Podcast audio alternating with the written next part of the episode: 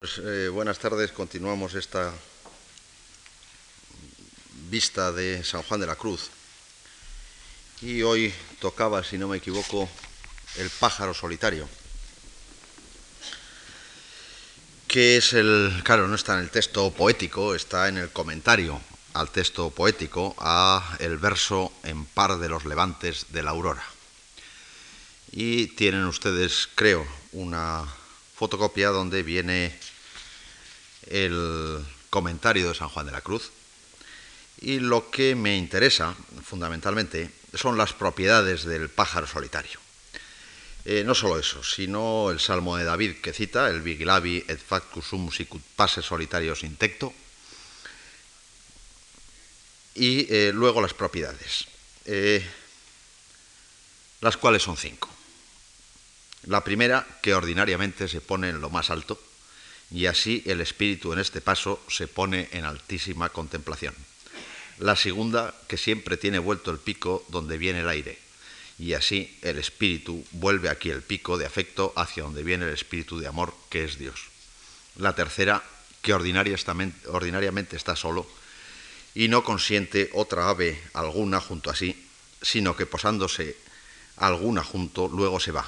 Y así el espíritu en esta contemplación está en soledad de todas las cosas, desnudo de todas ellas, ni consiente en sí otra cosa que soledad en Dios. La cuarta propiedad es que canta muy suavemente y lo mismo hace a Dios el espíritu este tiempo porque las alabanzas que hace a Dios son de suavísimo amor, sabrosísimas para sí y preciosísimas para Dios. La quinta es que no es de algún determinado color, y así el espíritu perfecto, etcétera, etcétera. Es decir, que resulta fácilmente, eh, difícilmente, eh, resulta muy difícil encontrar este pájaro en la naturaleza real, lo cual no quiere decir que no haya pájaros que se llamen pájaros solitarios, como veremos. Pero si hay alguien que se dedique a la biología y a la zoología y esas cosas, me temo que lo tiene muy difícil. La primera oración del comentario parece convenir tanto a las dos estrofas como a los versos a los que corresponden. Es la iluminación y plenitud a la que ha conducido el camino o vuelo o salto, sosiego y luz que corresponden, como es claro, al sosiego de la noche y a la luz del amanecer. Eh, yo no sé si ustedes se han fijado simplemente de pasada que al par de los levantes de la aurora no puede concordar con la cena que recrea y enamora. Eh, lo digo por la observación del otro día de que cena es probable que no sea cena de comer, sino que sea cena en el sentido latinizante de cabaña, es decir, cabaña de ramas, cabaña pastoril, que es lo que significa skena en latín tabernáculo, o como quieran ustedes llamarlo. Porque, como ustedes saben, la cena en español de la época es la comida de la tarde, no como ahora que es la comida de la noche. Ustedes saben que se comía a las 12 y se cenaba a las 6 o a las 7, no como ahora que se come a las 3 y se cena cuando puede. Eh, es decir, que hay una serie de disonancias, de eh, alteraciones que no quedan muy claras, es decir, en una, en una interpretación estrictamente realista aquello tendría problemas. Pero, en cualquier caso, todo ello, sea lo que fuere, es la sensación de una plenitud, de una tranquilidad, de un sosiego, del amor, naturalmente, etcétera. A partir de ahí, sin embargo, parecen en el comentario, parecen comenzar las disonancias y las dificultades. Entre otras cosas, porque el salmo que cita San Juan en el texto no parece compartir el sosiego, la claridad ni la jubilosa exaltación que San Juan presenta, sino más bien todo lo contrario. Por otra parte, las cinco propiedades que San Juan atribuye al pájaro no corresponden a ningún pájaro conocido, aunque corresponden sin duda a la situación que tratan de explicar. Y concuerdan con otros lugares y otras eh, situaciones de eh, los comentarios de San Juan de la Cruz y de la propia poesía. Por ejemplo, a través de esas propiedades se expresa la transformación o la transmutación que se produce en el sujeto cuando recibe la influencia divina y es penetrado por ella, con lo que se llega al exceso estático, a un nivel superior, etc. Lo mismo se puede decir del abismo de noticia, la sensación de desnudez o de estar suspendido sin consideración de lo superior ni inferior, pero sobre todas las cosas de este de abajo. Es decir, esa sensación de pérdida del sentido del espacio, donde subir es bajar y viceversa, que si no se encuentra tan claramente en el cántico, sí se encuentra en la noche y en las otras composiciones de San Juan. En consecuencia, la tristeza y el desamparo que corresponde a la letra del Salmo se transforma y se convierte en la glosa de San Juan en una vivencia positiva, aunque en cierto modo, y como siempre ocurre, permanezcan como un subtono aquellos rasgos que dotarían al conjunto de un cierto tono melancólico o amenazador, depende. Esta situación de cambio de lo que esperaría el lector del sentido de una determinada palabra o de una determinada imagen es algo absolutamente constante en San Juan de la Cruz. San Juan toma un elemento que suele tener un valor y un sentido en la tradición literaria y parece que se dedica explícitamente a cambiarle ese valor y a alterarlo le hace cumplir en el nuevo contexto una función radicalmente distinta. Es el caso, por ejemplo, de la tórtola. La tórtola que ha hallado a su socio deseado, cuando en la tradición literaria anterior a San Juan de la Cruz, la tórtola aparece siempre como la tórtola viuda que ha perdido al socio, es decir, que ha perdido al marido, y que ni posa en ramo verde ni en ramo que tenga flor, que enturbia el agua antes de beberla, etcétera, etcétera. San Juan, sin embargo, utiliza la tórtola que tiene todo ese arrastre de pérdida, de soledad, de tristeza, y la hace que encuentre al socio deseado. Es decir, altera radicalmente lo que cabía esperar de la tradición literaria. Algo semejante ocurre con lo que veremos por las amenas liras y cantos de serenas os conjuro, donde las amenas liras ya veremos que es más complicado, pero ahora para entendernos eh, basta con esto, las amenas liras probablemente eh, pudieran referirse en una primera lectura a la lira de Orfeo. Sin embargo, como ustedes recuerdan, eh, la lira de Orfeo y Orfeo protagoniza una historia fundamentalmente desgraciada, la recuperación y pérdida de Eurídice. Esa es la historia. Sin embargo, San Juan de la Cruz utiliza las amenas liras precisamente en un contexto radicalmente distinto, que obliga a esas liras a funcionar como un elemento positivo. Y lo mismo las sirenas, que será lo que veamos eh, pasado mañana. Las sirenas, toda la tradición, hasta Walt Disney más o menos, eh, las sirenas eh, son unos seres negativos que se comen a la gente, en una palabra, que destruyen los barcos, que comen carne humana, y sin embargo San Juan cambia el tercio, de, eh, representan en, la tradición cristiana concretamente la lujuria, eh, cambia eh, completamente el tercio para convertirlas en instrumento del sosiego de para que la esposa duerma más seguro, o más seguro, como dice él. Es decir, que toda una serie de elementos que pertenecen a la tradición literaria como la tórtola, a la tradición teológica como el salmo que acaba de citar, o la tradición clásica de las sirenas, etc., eh, San Juan altera lo que es la expectativa del, lector para transformar lo negativo en positivo. Es decir, ese es uno de los elementos exultantes de la poesía de San Juan que eh, va en ese sentido. Pero, por otra parte, las propiedades del pájaro solitario concuerdan con otros desarrollos. Lo primero, que se pone en lo alto, o se pone en lo más alto. Eso responde al constante impulso ascensional que se da en la poesía de San Juan, a las, a las subidas cavernas de la piedra nos iremos, entreme donde no supe, toda la composición entreme donde no supe eh, es, es el vuelo ascensional. El aire o espíritu de amor remite a tu aspirar sabroso, a los aires amorosos o el aspirar del aire, y la soledad del ave a la estrofa que comienza en soledad vivía, en soledad ha puesto ya su nido. De tal manera que hablar de una estrofa o de un verso de San Juan de la Cruz en el cántico especialmente, pero no solo en el cántico, se hace francamente difícil porque se dispara en todas direcciones y establece toda una serie de relaciones dentro del cántico y con la tradición. De tal manera que si aparece aire, aparecerá el aire varias veces a lo largo de la misma composición. Si aparece subido, alto, elevado, etc., estará en toda la obra de San Juan y naturalmente estará en la tradición. Todo esto lo que lleva es a señalar la, coherencia del conjunto. El cántico tiene una coherencia infinita, es decir, todo concuerda con todo y responde a todo.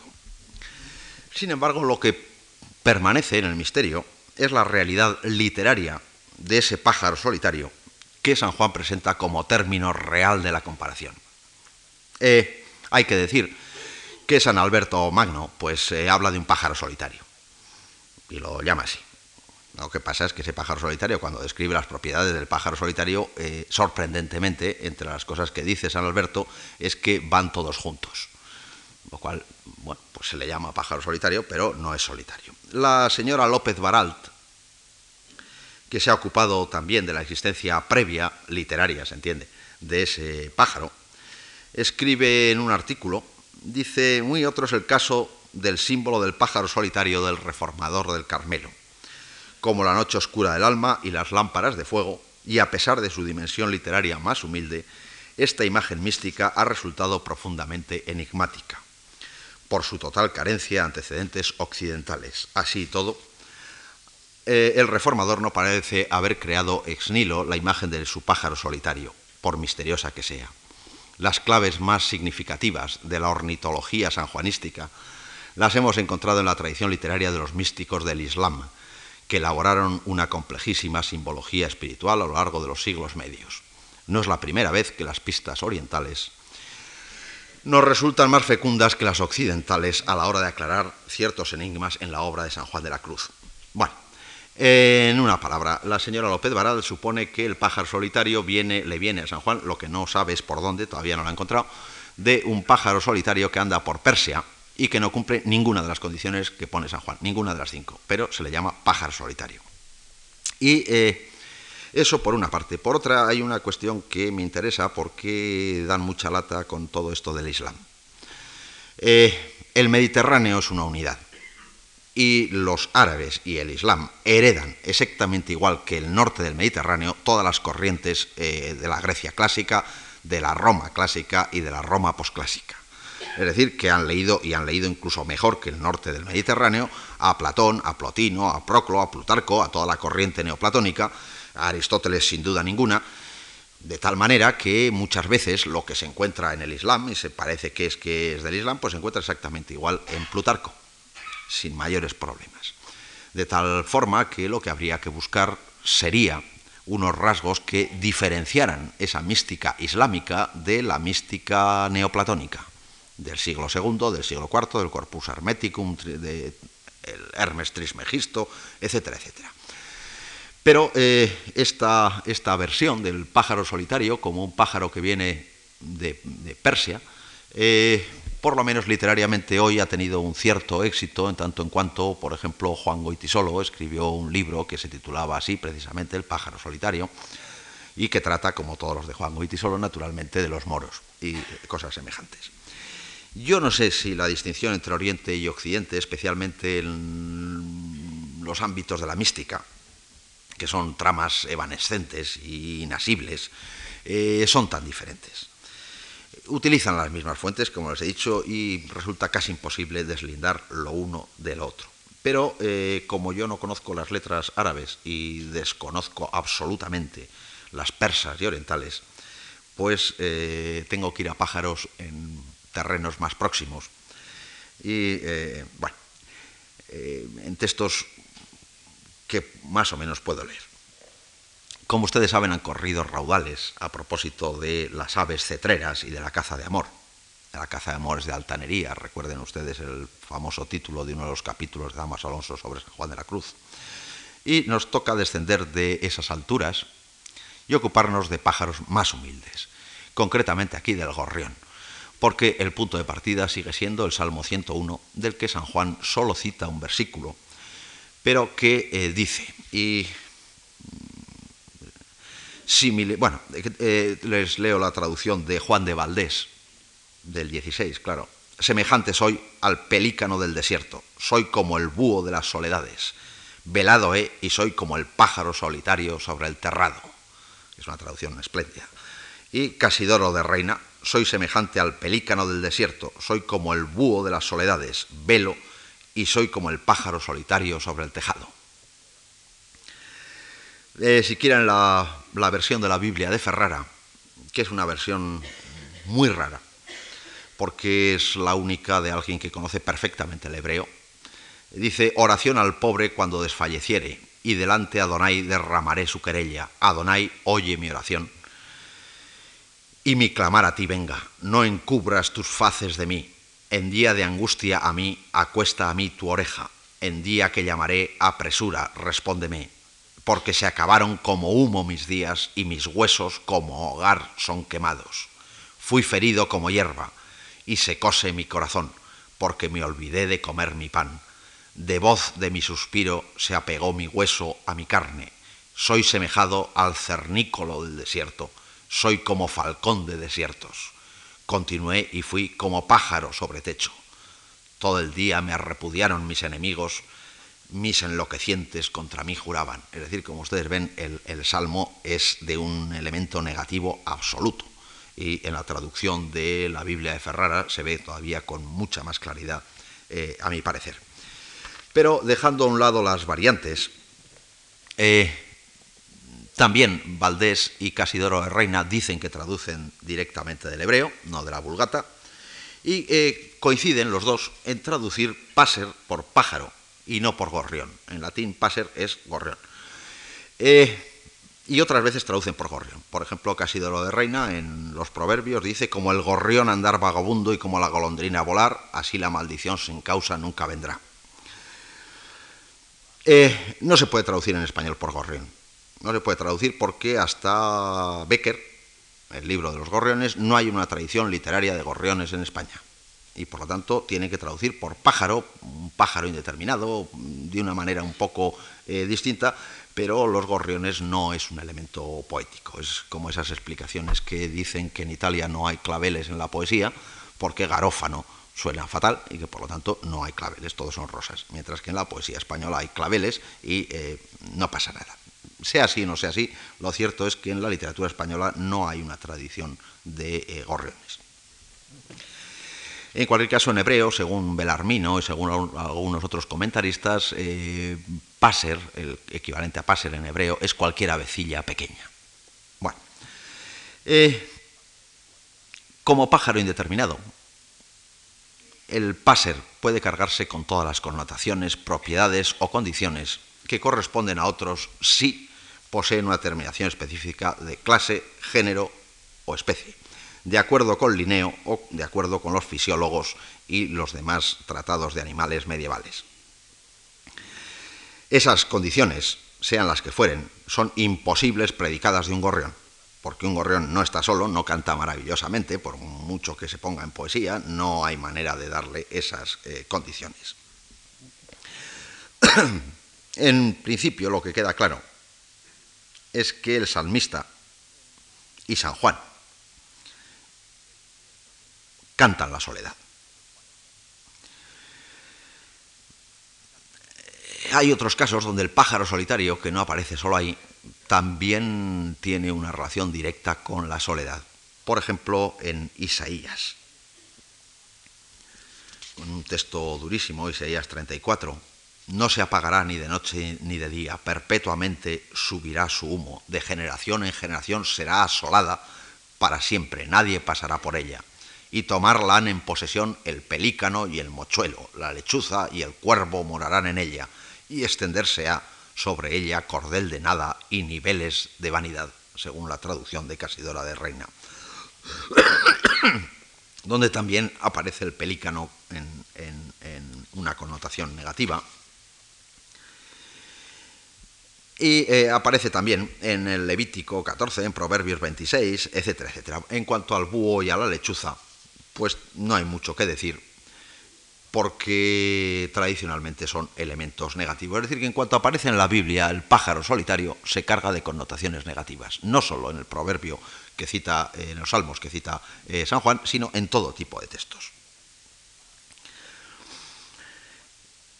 en la Biblia, el salmista lo que hace es obligar a un pájaro que habitualmente no está solo a que esté solo es decir, la soledad de desamparo de ese pájaro solitario, se consigue precisamente porque ha sido abandonado por los demás. Es un pájaro que vive en comunidad, digámoslo así, y que en un momento determinado, por lo que sea, se encuentra perdido y solo. Eh, y además, en la azotea, no en el tejado, en la azotea. Es decir, en un techo plano, donde está amenazado de los ataques de las aves de presa. Es decir, es una situación de desamparo, de peligro, de eh, eh, soledad, etc.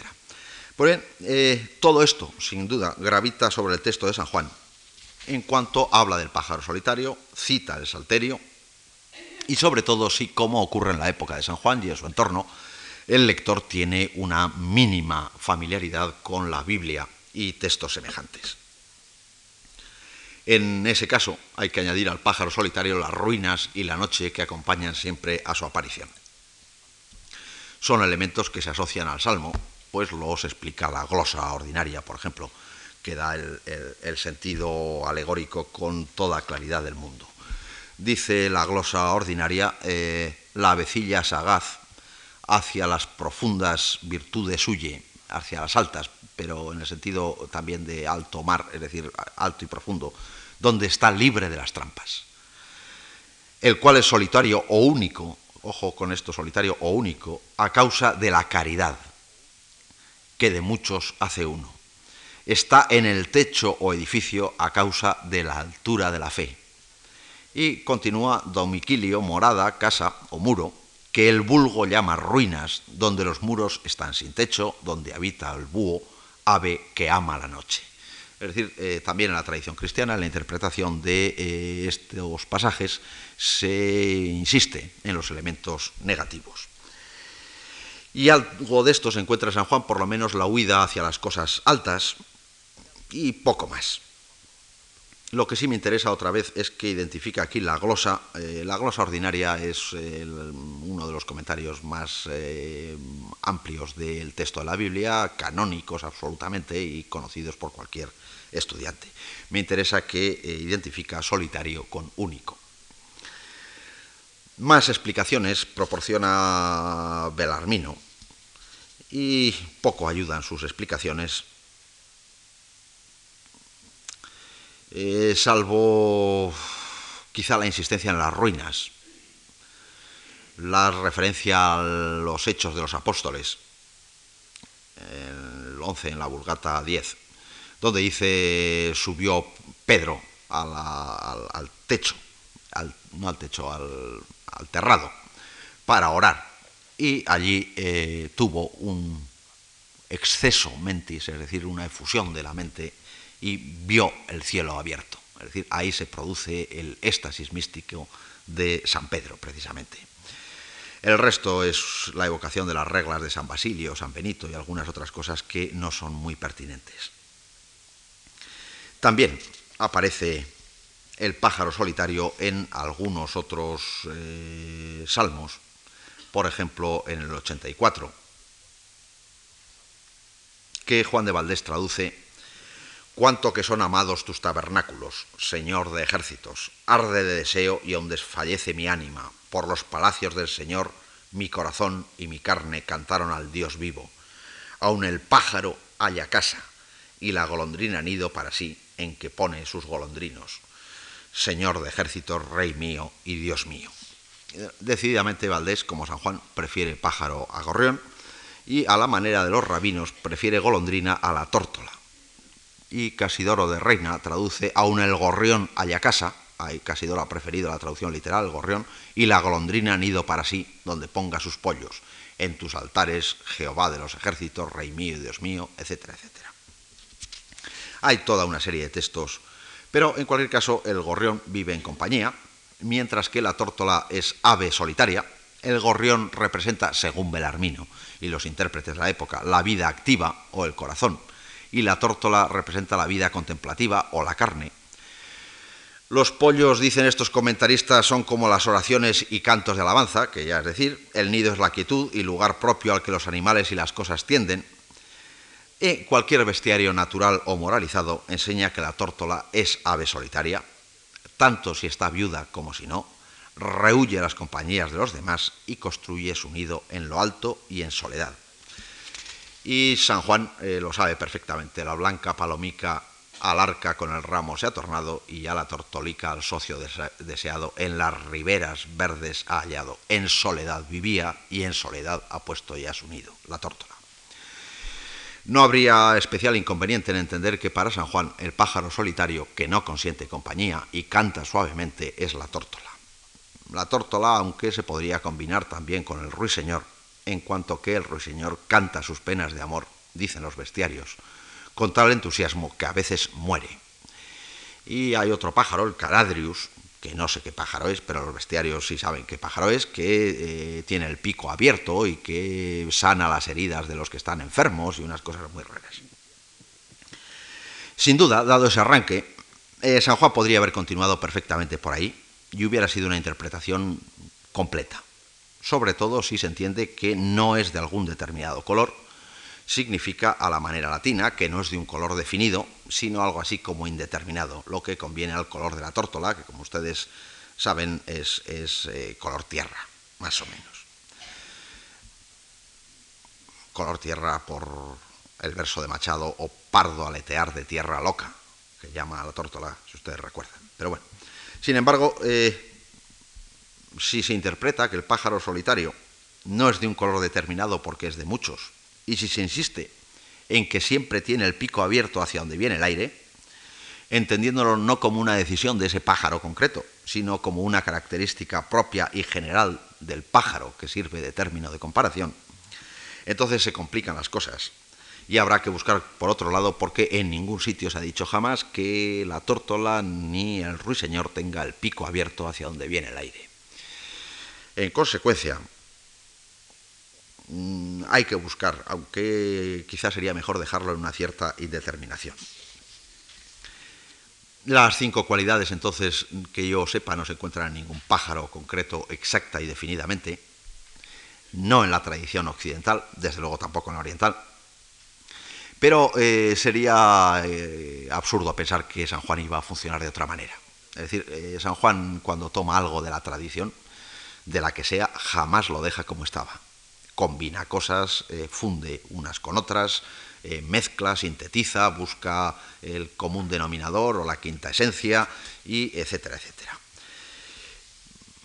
No sé, creo yo, que sea estrictamente necesario buscar las correspondencias naturalistas u ornitológicas exactas, pero algo se puede hacer.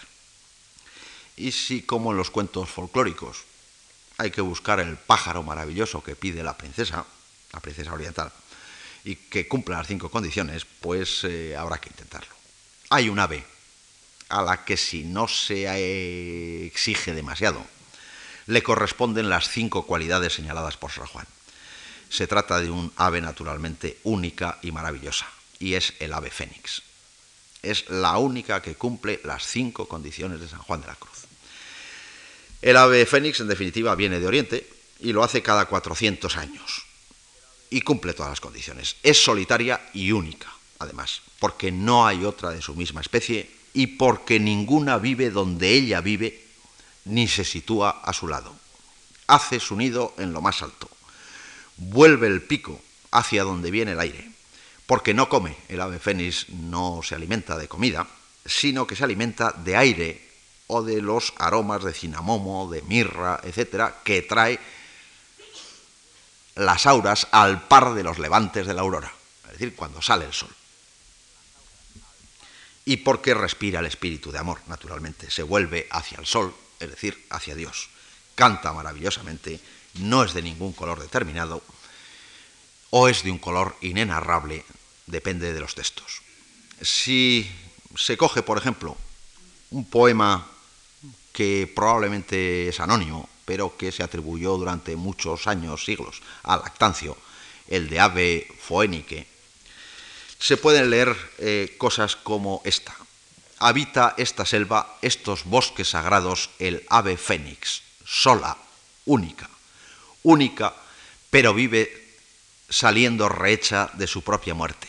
Es la compañera gloriosa de Febo a quien obedece complaciente. Le, encomendó esta misión la madre naturaleza en cuanto se despierta la dorada aurora y empieza a tomar su purpúreo color, En cuanto ahuyenta las estrellas con su luz de rosados tonos, al instante el ave, en cumplimiento de su deber, repite cuatro veces la triple inmersión de su cuerpo en las aguas y cuatro veces hace la triple libación de agua en el vivo manantial. Se levanta luego y escoge un árbol alto para posarse en la cima de su copa, para contemplar desde su cúspide el bosque entero sola. Vuelta hacia el nuevo orto del naciente Febo, espera los rayos y los primeros albores.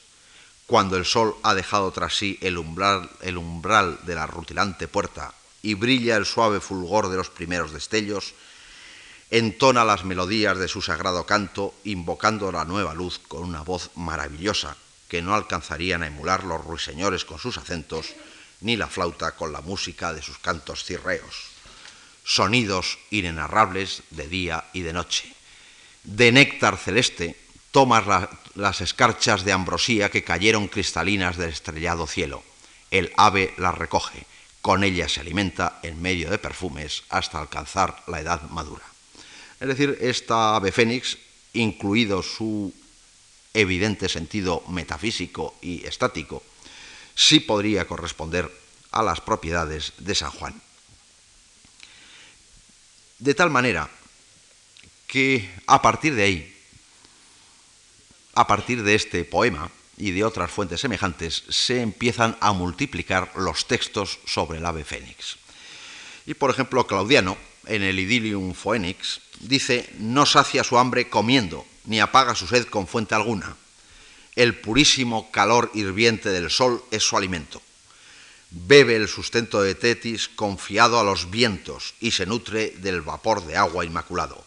Se posa en él, en el árbol, y al sentir una mayor debilidad, saluda al sol con dulce voz, reza unas oraciones y entona un canto de súplica en el que pide insistentemente los fuegos que le renovarán sus fuerzas.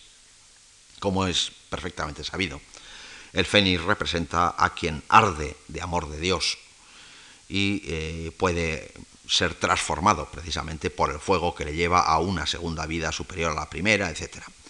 Y por ejemplo, Gregorio de Tours, siguiendo el poema de Lactancio, escribe eh, la tercera, bueno, de cuerpo es grande, sus plumas, uñas y ojos son hermosos. No se asocia ni ayunta con otra ave.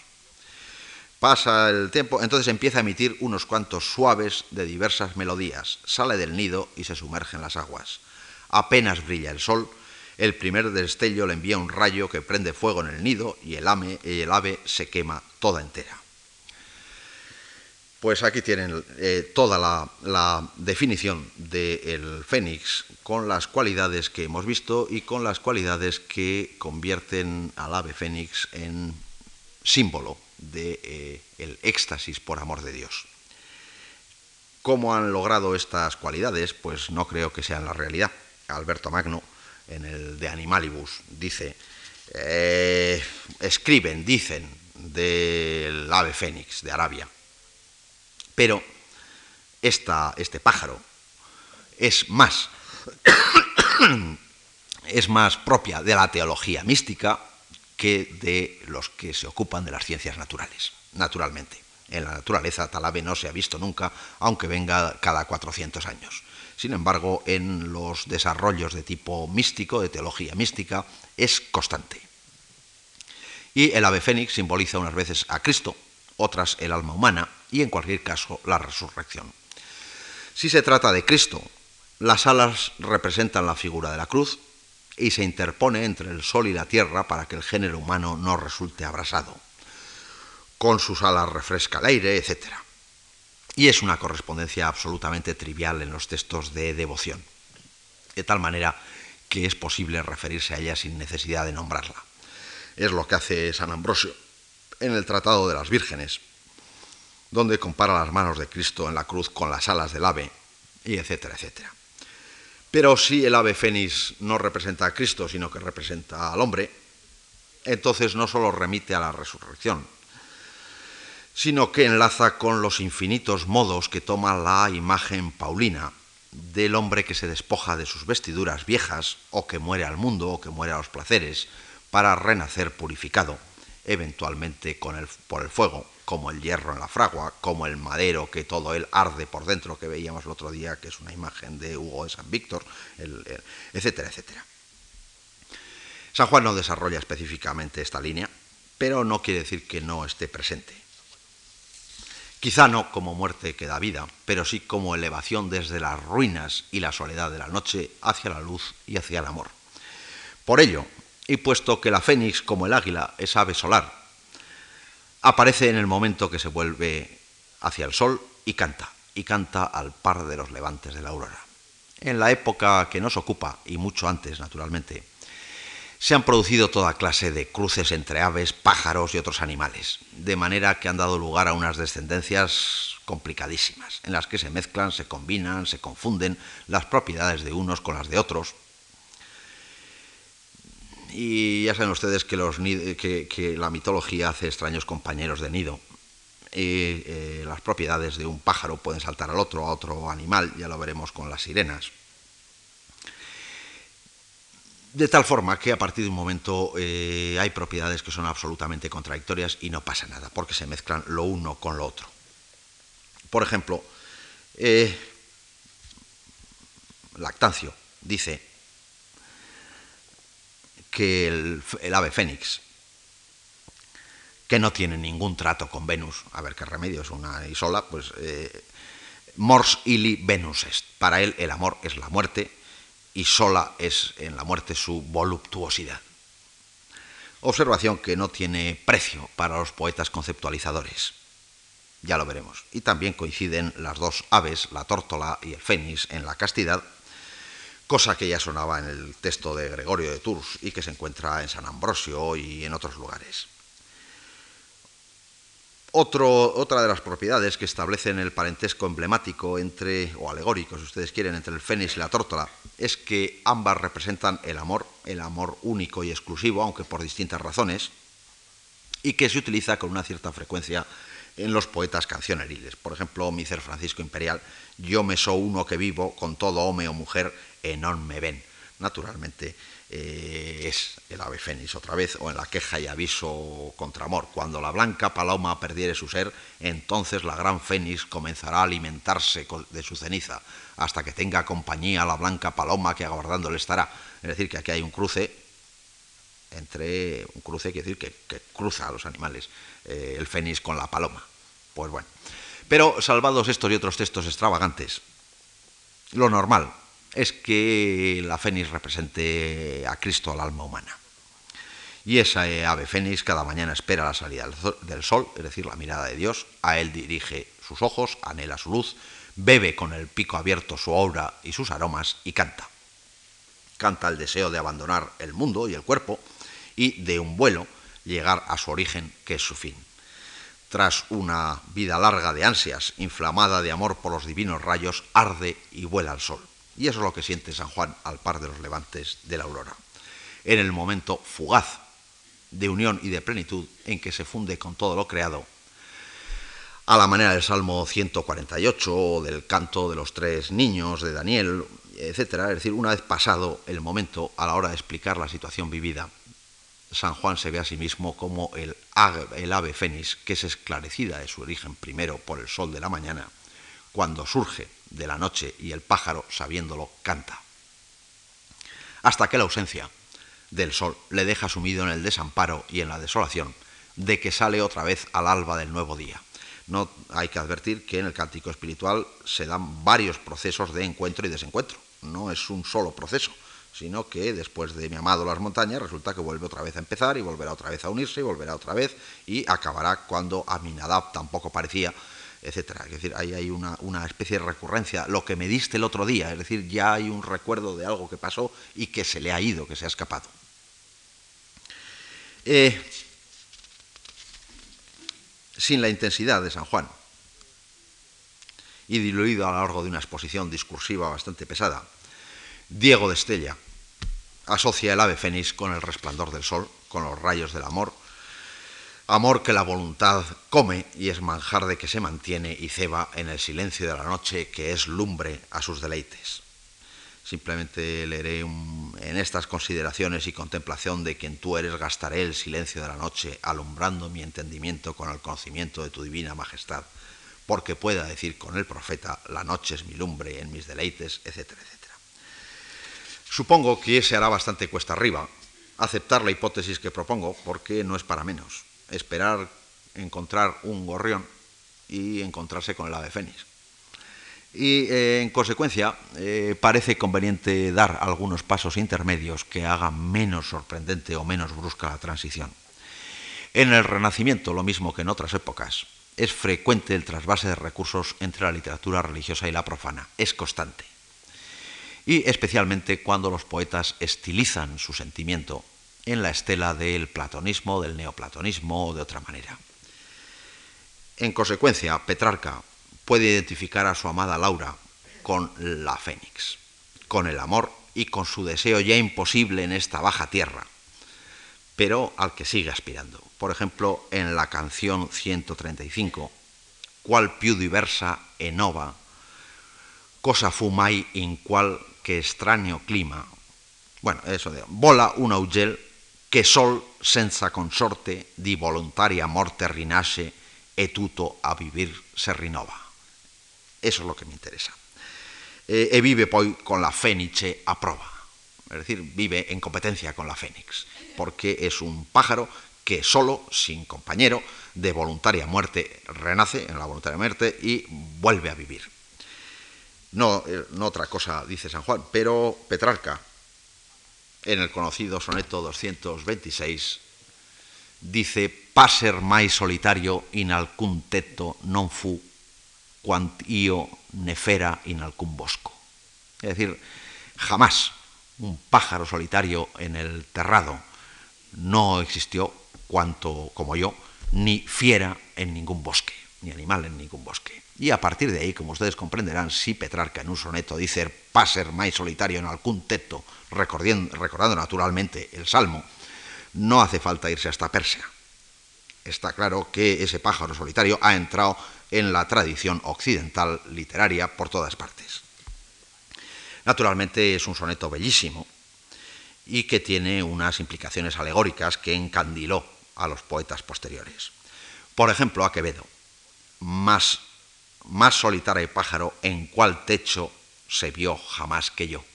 Escribe como eh, saben ustedes y señaló ya Fuchila que remitía no al Salmo sino a Petrarca. Es decir, que hay una tradición de, pájaro solitario a través del Salmo, a través de Petrarca, a través de, eh, de más gente. Y de más gente que me distorsiona bastante la cosa, pero que habrá que darla. Eh, de Petrarca derivan directamente dos sonetos de Giordano Bruno. Giordano Bruno, que como ustedes saben fue quemado en el campo de Fiori en 1600, no sabemos muy bien por qué. Eh, si por razones de tipo mm, eh, teológico, o lo que parece más claro, porque era un revolucionario que andaba incordiando,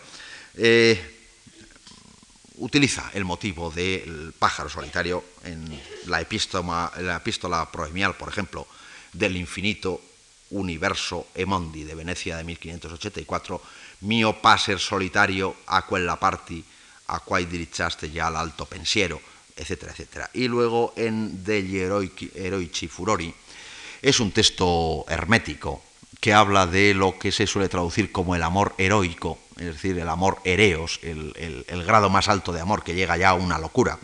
Vuelve otra vez a lo mismo. Mío pasa el solitario a quella parte que adombra e ingombra tuto el mío pensiero, tosto tanida, etcétera, etcétera. Es decir, que no es eh, un un texto, el de Petrarca, sin descendencia, sino con una descendencia amplísima, y en el caso de Giordano Bruno, con una utilización eh, estrictamente mística. Por ejemplo, en la primera parte, en el diálogo cuarto, eh, hablando de este pájaro solo, etcétera, que arde tal, describe la muerte del ánima, dice que dai cabalisti e que amata morte di bacio es la conocida entre los cabalistas como la vínsica o muerte del beso. entre los cabalistas y entre los no cabalistas. Es eh, el viejo tema de Agatón en Platón. Cuando te besé, Agatón, tuve que cerrar la boca para que no se escapara mi alma hacia ti. Esa es la muerte del beso. El, beso, como ustedes saben, es el, signo del amor, mucho más que otras cosas. Es el verdadero eh, signo del amor. Pero bueno, eso no es lo que me ocupa ahora. Y eh, ya que Giordano Bruno se ocupa de la cábala, a propósito del pájaro solitario, no me gusta mucho, pero habrá que señalar la importancia que el ave fénix tiene en la cábala, en la alquimia y en la emblemática. Y por ejemplo, Pellicer explica en Los alquimistas, fénix es lo mismo que elixir, una humedad como de ungüento, que por el calor templado se saca del metal muy sutil mezclada con su tierra y muy purificada con que se hace transmutación de los metales. Y sigue por este tipo de cosas, eh, o como Bernardo Trevirense no es otra cosa que un cuerpo resuelto en agua mercurial de cuya resolución resulta el espíritu animado. Y en metáfora de Fénix, según Pandulfo, en resolviéndose la piedra se ha de guardar aquella, una serie de eh, cita Ovidio, etc. No creo que la cábala ni la alquimia sirvan de nada a la hora de explicar la obra de San Juan. Claro que el paso de la nigredo al albedo, es decir, de la negrura a la blancura, eh, especialmente en los metales, cuando se pone al blanco, ya no al rojo vivo, sino al blanco, eh, coincide con la interpretación general del mito y con la de San Juan de la Cruz, que naturalmente pasa de la situación terrena a la... Pero, eh, en resumen, y sin meterme más por ese tinglao que no me fío ni medio pelo, y que además no creo que resuelva nada, porque la cábala la cábala es una cosa que a determinadas personas les les fascina. Eh, todos los estudios sobre la cábala suelen empezar con Pico de la Mirándola y con esas cosas. En España, desde el 15, eh, tenían los cabalistas ahí y no les hacían ni caso. Eh, lo conocían perfectamente y hay textos de teólogos españoles sobre la cábala y no les hacen ningún caso, porque los conocen perfectamente, los tienen, desde, desde la época de Alfonso X el Sabio, de traduciendo y cosas de esas. Es decir, que la cábala en España nunca funcionó, no por otra cosa, sino porque no se la creen. Esas eh, eh, composiciones de letras y sentidos ocultos, no, no, no, no es algo que, como tampoco es algo que en España haya funcionado ni mínimamente toda la serie de eh, deliquios de Marsilio Ficino. A veces se le cita, pero se le cita de una manera eh, despectiva. Si ustedes cogen eh, el padre Vitoria, el de magia, pues habla de Marsilio Ficino y dice, bueno, sí, puede haber unos...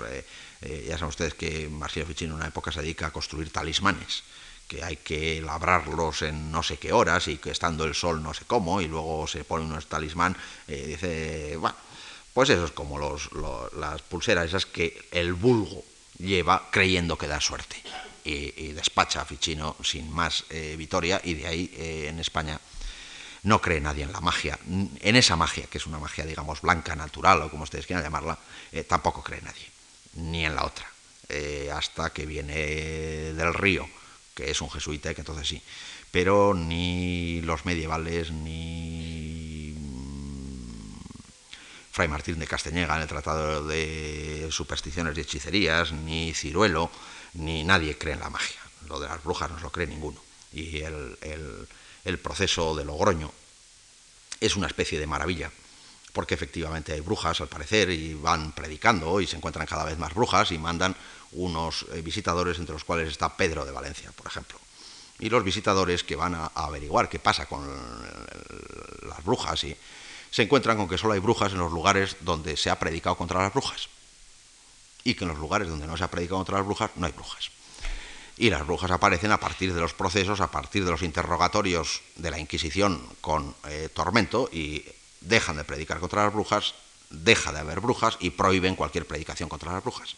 Con lo cual eh, hay que advertir que hay veces que la Inquisición va y funciona. Es decir, que se dan cuenta del error que han cometido y no se lo creen nada y dicen que es un resultado naturalmente de la tortura, del quererse librar eh, declarando sin más, etcétera, etcétera. Pero en cualquier caso, hay está la relación entre el ave fénix, los pájaros solitarios y la alquimia y la cábala de Giordano Bruno.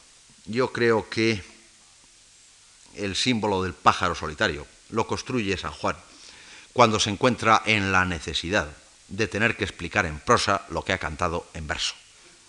Es decir, cuando ha pasado el momento de inspiración y como de enajenación, siente la ausencia del amado y espera que la noche amanezca de nuevo.